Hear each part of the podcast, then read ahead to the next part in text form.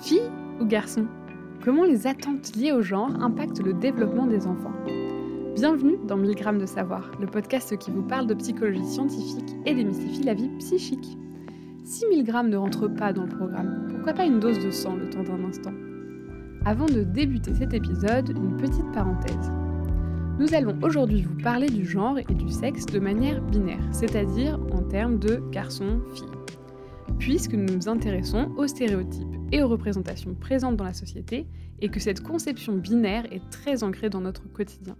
En outre, c'est cette conception qui a majoritairement été employée pour étudier le genre jusqu'ici dans les milieux scientifiques.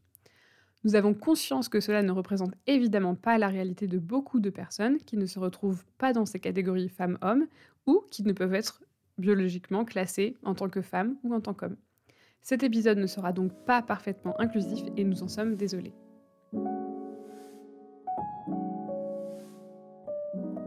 Pourquoi les filles préfèrent-elles le rose et les garçons le bleu? Pourquoi les filles sont-elles sages et sensibles quand les garçons sont forts et turbulents? Ces différences sont-elles le résultat de différences biologiques, présentes dès la naissance, ou sont-elles acquises au cours de notre vie? Dès leur plus jeune âge, les filles et les garçons grandissent avec des idées préconçues et véhiculées par la société concernant leur genre. Les filles sont faites pour faire de la danse et les garçons du football. Les garçons sont forts et courageux alors que les filles sont douces et compréhensives. Ces préférences et comportements sont, dans une large mesure, le fruit d'un apprentissage et sont intériorisés par les enfants dès le plus jeune âge. C'est ce qu'on appelle la socialisation genrée, c'est-à-dire le processus par lequel les individus vont acquérir et intérioriser des normes, valeurs et représentations différentes selon le genre qui leur est assigné à la naissance, soit le genre associé à leur sexe biologique. Dans cet épisode, nous proposons de présenter des résultats d'études en psychologie pour comprendre comment ces mécanismes ont été étudiés jusqu'ici.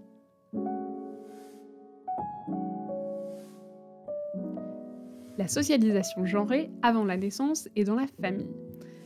Avant la naissance d'un enfant, 84% des hommes et 89% des femmes veulent connaître le sexe de l'enfant et répondre à la fameuse et traditionnelle question est-ce une fille ou un garçon? Les parents évoquent la volonté de mieux vouloir se préparer à l'arrivée de cet enfant, avec la décoration, les vêtements, les jouets, le prénom, etc. Cela montre qu'avant la naissance, l'enfant est déjà catégorisé comme fille ou garçon dans les attentes et les démarches des parents. L'enfant va ainsi être inscrit dans un rôle genré et cette importance accordée au sexe du bébé se retrouve notamment avec les gender reveal parties. Vous savez, ces, ces fêtes là où les parents annoncent le sexe de l'enfant avec les ballons, les confettis, les gâteaux, roses ou bleus, etc., etc.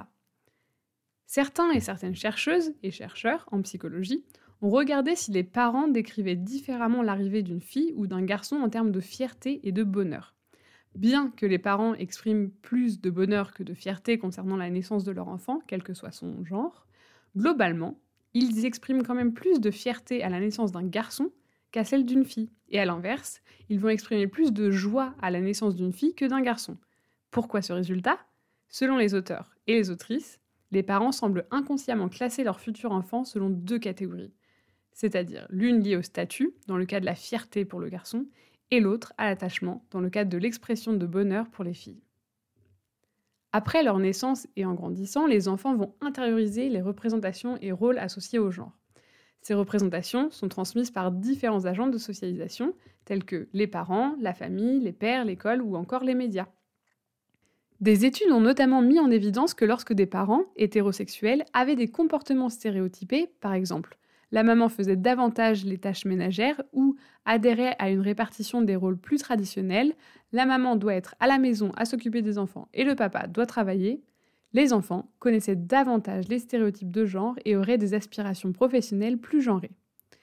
Dans des études sur les comportements et attitudes liés au rôle de genre, travailler, partager le travail domestique tel que le ménage, la garde des enfants, etc., chez les parents, des chercheurs et chercheuses ont questionné l'enfant sur ses représentations genrées à travers ses préférences de carrière professionnelle, les stéréotypes de genre ou encore la répartition des tâches domestiques.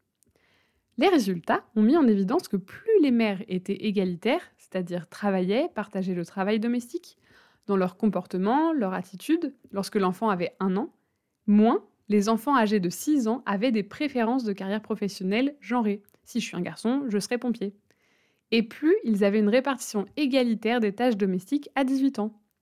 Cette étude montre le rôle important des comportements, mais aussi des attitudes des parents dans la transmission des stéréotypes de genre aux enfants. Et à l'école alors? Cet apprentissage des différences en termes de genre s'observe également dans le contexte de l'école.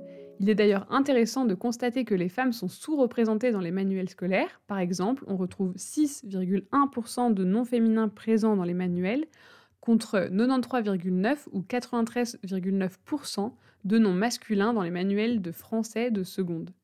Et ces personnages féminins sont souvent décrits de manière passive, comme des épouses, des amantes d'un protagoniste masculin central. Donc très jeunes, les enfants intègrent une différence de statut entre les femmes et les hommes à travers les manuels scolaires, mais aussi plein d'autres supports. Dans une recherche menée en France, au Liban et en Norvège sur la perception du pouvoir chez les enfants, les chercheuses et chercheurs ont utilisé une image de deux personnages, l'un dans une position de domination, se tenant droit, pointant l'autre du doigt, et l'autre de subordonné, les bras derrière le dos, la tête baissée, les enfants devaient indiquer où était la fille et où était le garçon sur cette image. Les résultats montrent que, dès l'âge de 4 ans, les filles, comme les garçons, désignent davantage le personnage dans une position de domination sur l'autre personnage comme étant un garçon. Les garçons indiquaient également qu'une marionnette ayant plus de pouvoir et de ressources était un garçon. Ces résultats montrent que les garçons, et les filles dans une certaine mesure, intègrent très tôt que les garçons ont une position dominante et les filles de dominer dans la société. Une expérience réalisée auprès d'enfants âgés de 4 et 5 ans aux États-Unis a mis en évidence que, lors de situations de jeu conflictuels avec d'autres enfants du même sexe, les filles exprimaient davantage d'émotions positives que les garçons.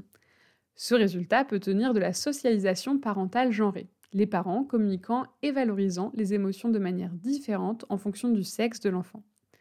Les filles seraient davantage encouragées à se montrer sages et souriantes quand, a l'inverse, les parents ont déclaré exprimer davantage de colère envers un garçon, en particulier chez les pères. De plus, le fait que les parents ou l'école présentent des jeux typiquement féminins ou masculins a des conséquences importantes sur le développement des enfants. Les jeux plus classiquement présentés aux garçons développent des compétences spatiales, alors que ceux présentés aux filles entraînent les compétences sociales et verbales.